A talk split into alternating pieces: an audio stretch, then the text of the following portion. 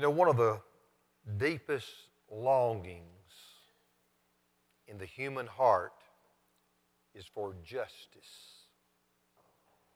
You may not have thought about one of the deepest longings of your heart is for justice, but I'm going to say that it is. And it started when you were a child. It starts when all of us are children. When we utter these words, that's not fair. That's not fair. How young are we when we first say that? How young are our children and grandchildren when we first hear from their lips? But it's not fair. We've all said these words as children. The truth is, if we've not said them as adults, we've thought haven't we? Every adult in this room, you have already figured out, no matter how young you are, you've already figured out. This thing about life being unfair doesn't stop at childhood. It continues on, doesn't it? We know from experience that this thing about fairness or unfairness, it only gets worse. I guess one way to say it is just make it real clear. Life is not fair. And you are living, you are denying reality if you think life is going to be fair everywhere you turn in this world. You're in for great disappointment. But here's the good news life in this world is not all there is. God is going to bring this world as we know it to an end one day. And then He is going to create a new heaven and a new earth, the Scripture tells us. And in this new heaven and new earth, everything will be perfect. There will only be fairness or justice. Everything will be right, and you'll know it's right in eternity. But before He makes all things new, God is going to bring this world to a point of judgment. A point of judgment. We saw last week in the book of Ecclesiastes, the first part of chapter 3, there's a time for everything under heaven. There's a time to be born, time to die, a time to do everything under the, under the heavens. Well, this morning we're going to look specifically, there is a time for judgment at the end of our lives. Or we could call it a time for justice. I want you to read with me this morning just three verses. Chapter 3, verses 16 and 17, and then chapter 4, verse 1. Let's read it together. Moreover, I saw under the sun that in the place of justice, even there was wickedness. And in the place of righteousness, even there was wickedness.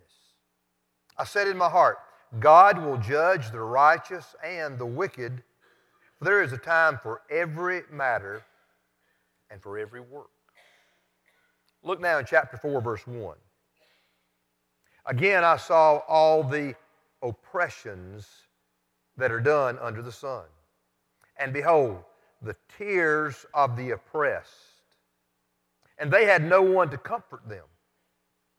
On the side of their oppressors, there was power, and there was no one to comfort them. These verses tell us why we need a time of judgment. First, a time of judgment is needed because of the widespread wickedness in this world. That's what he's talking about with the word injustice in chapter 3, verse 16, and the word oppression chapter 4, verse 1.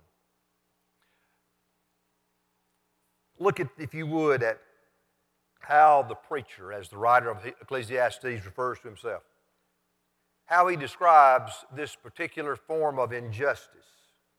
Verse 16 In the place of justice before a judge, in the court system. That's what he's talking about. In the place of justice, even there was wickedness. And in the place of righteousness, in the place before the judge, before the court, we expect things to be done rightly. We expect right to take place. And in the place of righteousness, even there was wickedness. He's talking about an unjust judge, an unjust court system. The very place that we expect the right thing to be done, fairness to prevail.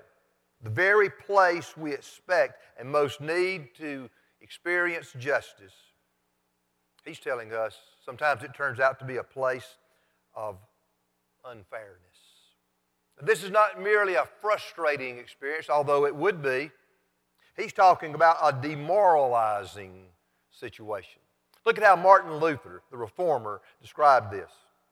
He said that the preacher is not complaining because there is wickedness in the place of justice, but because the wickedness in the place of justice cannot be corrected. I want you to think about it. If you can't find justice when you go to court, if you can't find it when you stand before a judge, you're not going to be able to find it. It's not going to be a possibility. The judge who is supposed to be fair and impartial, if he's not, there's no hope that we'll be treated fairly. That's the picture he's painting here. Injustice is everywhere. He does not imply that every court's that way, every judge is that way, every person you know is that way. He's talking about what we all know. Generally speaking, life is not fair. Now, the problem with oppression in chapter 4, verse 1 is equally hopeless. The oppressors, it says, were the people in power. The people who were suffering, people who were being oppressed, taken advantage of, mistreated, they had no power. It's the, one who were, the ones who were oppressing them, mistreating them, taking advantage of them. They were the power brokers. And as such, what could people do? It's hopeless. You know, we live in a world filled with people in this same kind of situation. Let's just think for a moment away from our country, right this very moment. There are many, there are tens of thousands of Christians who live in fear because they are a minority, a persecuted minority where they live. There are Christians this morning who have no home to go to because they've been put out by their family who is of, is of another faith, and they consider their child even as an adult who has professed faith in Jesus, they consider that child to uh, be, have become a pagan. They consider they, that they no longer live, even in some of them's sight. There are communities today where a person who's become a Christian, he can't work. They won't let him have a job. They won't let him uh, make a living for his family. There are people right now in this world, this moment, breathing the same air we are, they are suffering all because of their faith in Jesus, and they're suffering unjustly at the hands of their their community, their government. Some of them are in prison right now. Here's what's so sad there's not one thing they can do about it. There's nowhere on earth for them to turn. There's no one who can really help them make things right for them.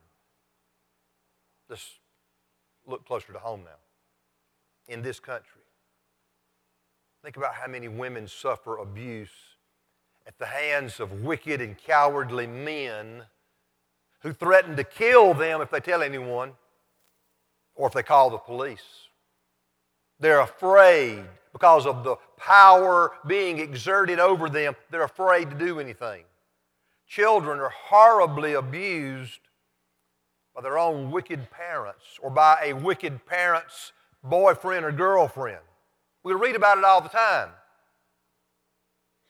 Whether you get your news from the newspaper, online, on TV, mugshots every day, new ones nearly every day, of people in upstate South Carolina who are beating, some even killing their spouse or girlfriend. Parents not just beating but torturing their children. That is happening here in the upstate, here in Pickens County. And many of these children are either too young to know what to do, they're too young to tell, or they're too afraid to say anything. But when an abused woman or child does tell, when they do muster up the courage, they take the risk, it doesn't automatically mean they're going to be rescued. The courts and social agencies, they have more cases than they have people to work. There's a backlog.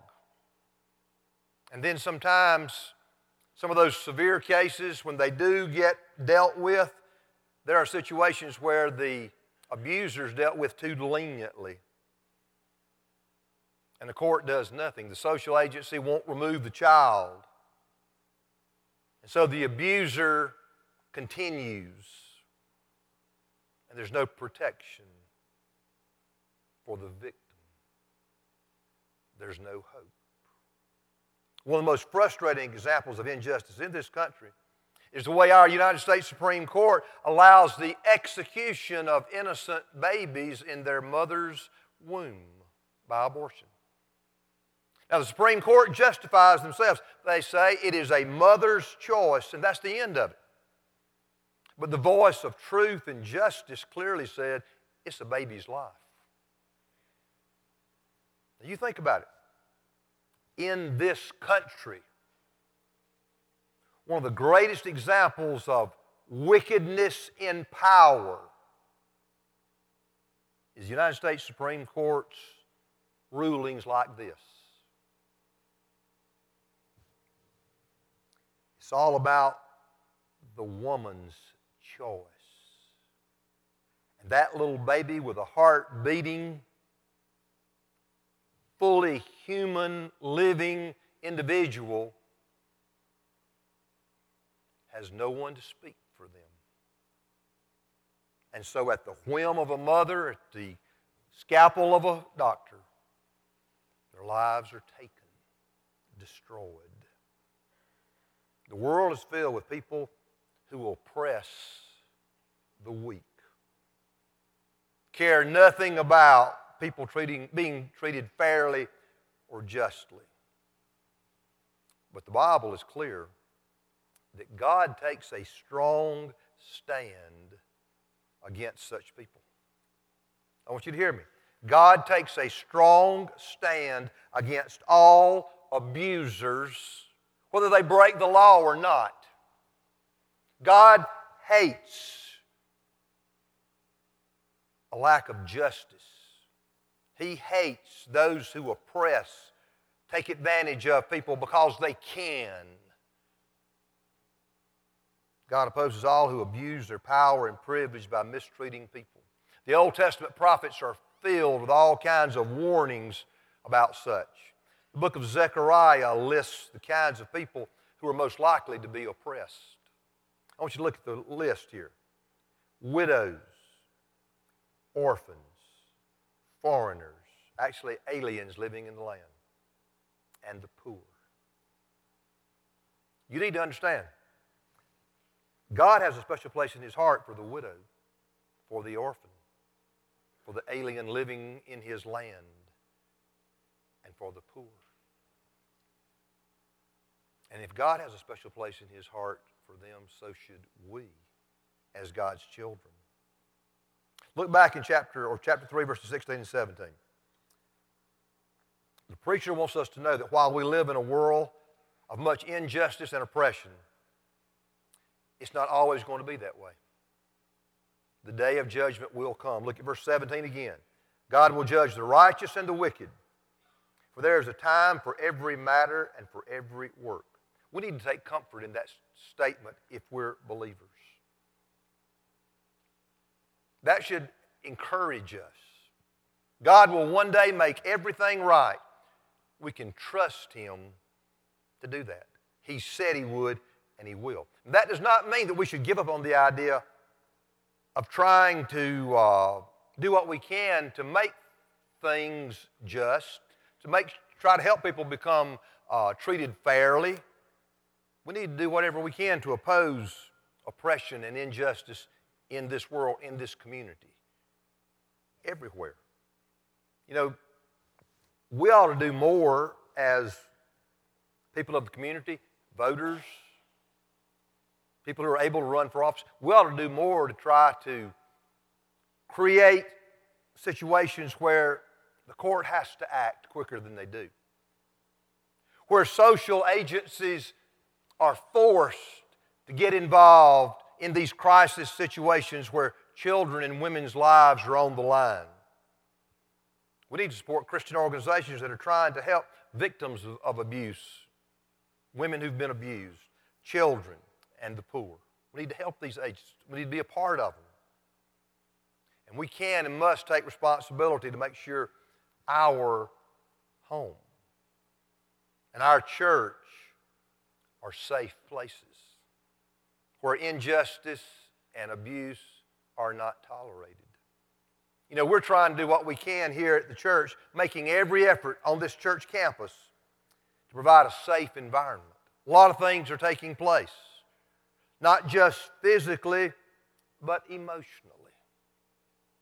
You know, if you ever want to work with children or youth, or you're a part of that, you're asked to do back that background checks. And we're being asked to do that every year now, I believe the situation is. And you think, that's a pain. It sure is. It's just plain aggravating, and it costs us money to do a background check on everybody every year. But I want to tell you something children are worth it. Because we want to ferret out any possible child abuser or molester. And there'll be no tolerance. This will be a no tolerance zone when it comes to the safety and well being of our children. No tolerance zone here for the welfare of our children. But there ought to be that in your home. Think about it. You need to make sure that your home is a safe place emotionally as well as physically. And one of the best ways to do that is for you as parents and as children to make sure that Jesus Christ really is the Lord of your home. To make sure it is He who is building your home. Because the psalmist tells, tells us if He's not the one building, those who labor, labor in vain. We have a responsibility as individual Christians, as a church, as a community, to do anything that we can to promote justice, that which is right for people, and especially people who cannot do it for themselves. But the sad truth is, no matter how hard we try, as long as we live in this fallen world, there is going to be oppression and injustice. Women and children are going to continue to be abused. Police officers are going to continue to do their best to fight crime. Some of them are going to be killed in the line of duty as they are trying to enforce the laws and bring about justice for everyone. This is sad to say, but there's always going to be corruption in government and business. There's always going to be corruption where people are because we're sinners at heart. Now, while we don't have the power or wisdom to end all injustice and oppression, God does. And He promises to do so one day. Look next. A time of judgment is coming that will confirm that the universe God created is ultimately just or fair. Here in Ecclesiastes, the preacher makes it clear throughout his book life's going to end for everybody one day. Face the reality. No matter what you do, no matter what you build, no matter what you acquire, you're going to lose it all one day because you're going to die and you can't take it with you. And when death comes, we will all stand before God and give an account of how we've lived. There's going to be a day of judgment, he says, for the righteous and the unrighteous. But it is also strategically repeated. This same statement about judgment is strategically repeated as the very last sentence of the book of Ecclesiastes. Look in chapter 12, verse 14. For God will bring every deed into judgment with every secret thing, whether good or evil. See, the writer of Ecclesiastes, Solomon, he wants us to be clear. In the end, it matters how we live because we're going to stand before God and give an account of how we've lived. Now, one of the things that we need to understand God's judgment is good. It has many good purposes. And one is it reveals God, that God is concerned. He does care about justice or fairness in this world. When Paul tells, oh, oh, think for a moment. God cares about things being right, people being treated properly. God's no respecter of persons. The Apostle Paul helps us understand how God wants things to be, intends for things to be, and will make things one day. Look at what Paul said to slaves who were being mistreated by their masters. They couldn't rebel, they couldn't do anything. He tells them to be submissive to their masters, and he assures them that God will make, one day make all things right. Look at it. For the wrongdoer will be paid back for the wrong he has done, and there is no partiality. He's saying, you can't help what's going on, and you can't do anything about it as a lowly slave in the Roman Empire. But God, He is not partial to the slave owner. That person who's abused you will be paid back for the wrong he has done. The Word of God says. Paul found comfort in that idea himself. He demonstrated that he was trusting God to take care of his own enemies. Here's a good example in his letter to Timothy. Look at what he said. He's writing to Timothy, sort of like his son in the faith. Alexander the coppersmith did me great harm. The Lord will repay him according to his deeds. Alexander the coppersmith did me great harm. And Paul didn't say, but I'm just going to let it go. He was concerned because the great harm was Alexander was opposing Paul's ministry, the opposing the gospel, opposing the word of God. Look at it, what he goes on to say. Beware of him yourself, for he strongly opposed our message. One way to say this, Paul is saying, he'll reap what he's sown. He has harmed me, but the Lord will pay him, repay him according to his deeds. He's going to reap what he's sown. God is just. He's going to make everything right. You know, you may be sitting there thinking to yourself, I have suffered unjustly in the past. And you're still having a hard time dealing with it. In fact, you may be sitting here, and the truth is, you're plotting your revenge. You've been plotting your revenge for years. It could be that you're just unwilling to forgive that person. It may be that you, you, you're just, you've let it become, make you bitter and vengeful. And you won't even consider the idea of forgiveness. It could be that you're just, you're not going to do anything yourself, but you're watching and waiting and maybe even praying that that person who's hurt you, that they will suffer some kind of tragedy and you'll get to see them suffer just as they made you suffer. Well, as Christians, we know that such attitudes are wrong, but let's be honest, they're understandable. Such attitudes are understandable, but before God, they are unacceptable. Scripture is clear. Look at this from Romans chapter 12. Paul says, Do not repay anyone evil for evil, Be careful to do what is right, just in the eyes of everyone. As we live in this world as Christians, and people wrong us, it is not pleasing to God for us to just wrong them back. As Christians, we have a responsibility. No matter what happens to us, we need to do what's right. Now, to do what's right doesn't mean that you become a doormat to the world. Doesn't mean you have you cannot defend yourself or your family. But this idea of always getting revenge, always giving back what somebody gave to you or worse, that's not, that's, that's not how God calls us to live. We are responsible not for what people do to us, but what we do to people. And just a, that's a good way to say it. Be careful to do what's right. You do what's right. You do what's honorable, the ESV says. Do what's right and honorable in the eyes of everyone. The Bible clearly tells us not to seek revenge, but it does not say, well, just forget about the injustice that has happened to you. It does not say, forget about how you were mistreated. No, it tells us to trust God to avenge us.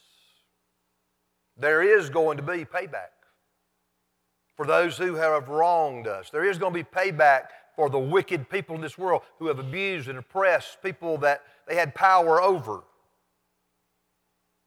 But God's going to do it. Look at chapter 12 of Romans again, verse 19. He says, Beloved, never avenge yourselves but leave it to the wrath of God, for it is written, Vengeance is mine, I will repay, says the Lord. God is not just letting everything go in this life and just sort of, he, God's not just given up and said, the world's unjust, just forget about it. God's keeping records. God settles scores. I want you to look at a lengthier statement one of the strongest statements along this line in the New Testament. It's found in 2 Thessalonians chapter 1.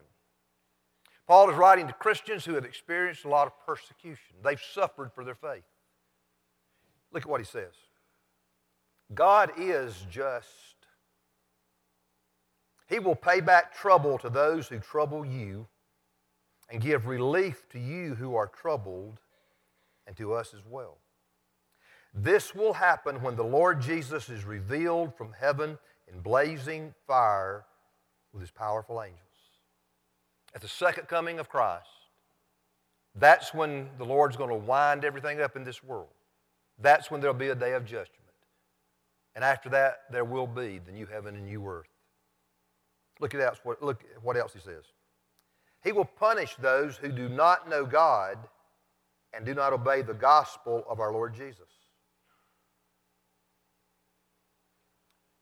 But he will not punish those who do know God and those who have believed the gospel of the Lord Jesus. See, as Christians, when it comes to our eternal destiny, if our faith and trust is truly in Jesus, then the penalty for our sins has been paid by Him. And His righteous, perfect life has been credited to us through faith in Him we do not have to worry about that kind of judgment, a punitive judgment. But let's read on. Those who do not believe the good news about Jesus, those who do not know God, look at the next sentence. They will be punished with everlasting destruction and shut out from the presence of the Lord and from the glory of his might on the day he comes to be glorified in his holy people and to be marveled at among all those who have believed. This includes you because you believed our testimony to you. God will make everything right. He promises his people to wait on him and to count on him. The world we live in is filled with injustice and oppression. If we can do something about it, it's our duty to act. If we can do something, we should do something. But we can't right every wrong. And we cannot make life in this world fair. But as God's people, we can be confident that God will. He will right every wrong. He will, as Paul says, pay back trouble to those who've troubled you. He'll wipe away every tear. He'll wipe away every tear that's been shed as a result of abuse, of oppression, and injustice. One day, God's going to make everything right. He's going to make everything peaceful. He's going to make everything and every day joyful. He's going to make everything perfect for His faithful people. And He's going to do this for all eternity. We can count on it. This is how we'll live forever. You know, we can't we can't often see how. And it may never make sense to us, but God can and does use sin and evil and failure and futility and suffering for His eternal good purpose. Like I say, we, don't, we can't see how sometimes. You may be going through something, through something right now or have gone through something you think, I don't see how any good can ever come from it. That's a fact. But in the big scheme of things, God is working everything according to His good purpose. And in the end, He's going to make everything right. And the ultimate example of this is the crucifixion of Jesus. The greatest evil that has ever taken place in this world was the execution of the Son of God on the cross. Jesus was a perfect man, but he was killed, crucified as a criminal. But that great act of evil became the greatest act of love and goodness because it resulted in the salvation of sinners. Our salvation if we're trusting in Jesus. This helps us see that God really is working out His good plan in this evil world. We just have to trust Him.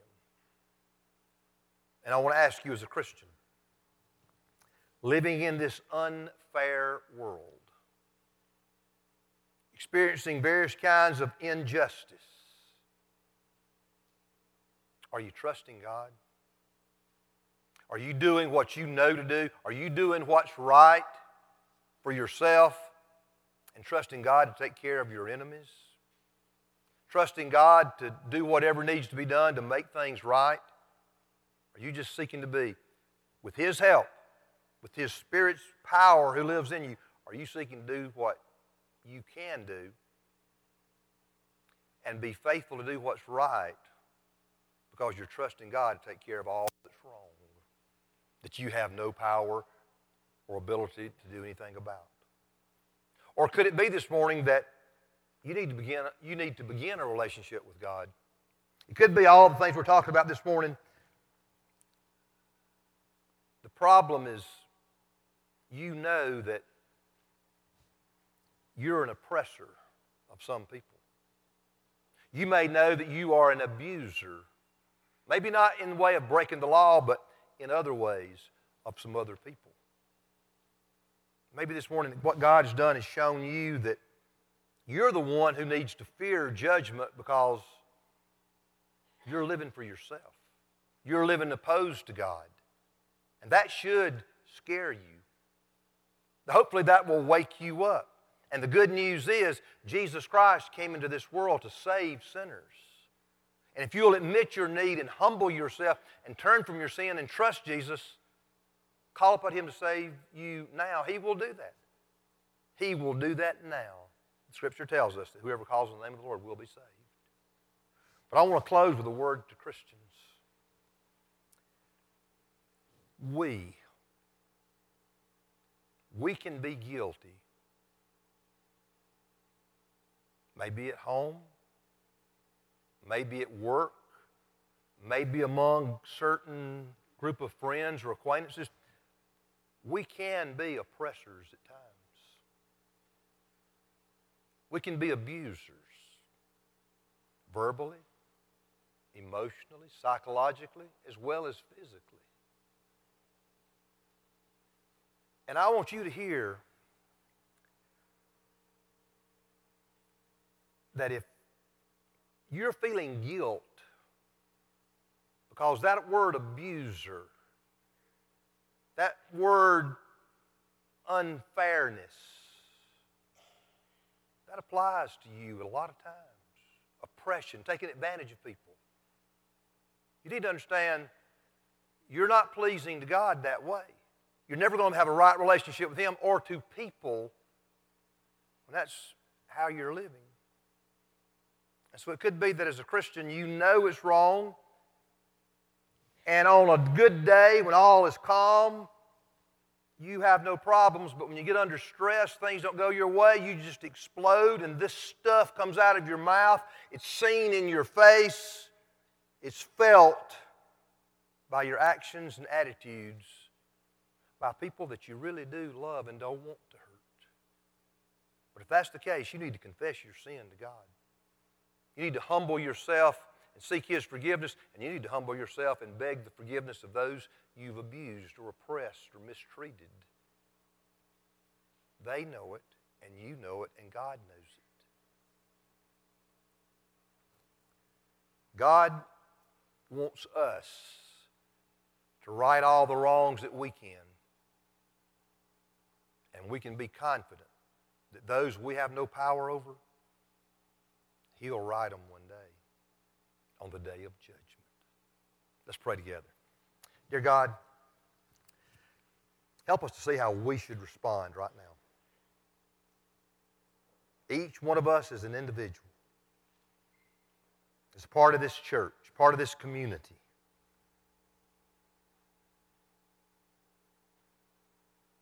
Father, help us to hate injustice, oppression, wherever it's found.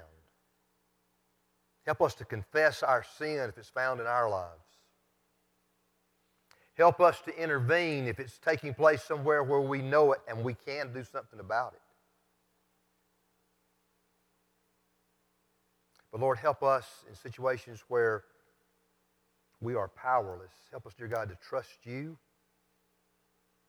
and to be confident that one day, the day of judgment, if not before, you will avenge your people. You will make things right.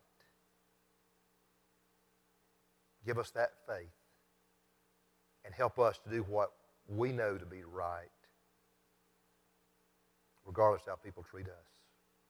And in an attitude of prayer, listen to the Lord and obey Him. Do what He's calling you to do. If He's calling you to trust Jesus as your Lord and Savior. Do that now.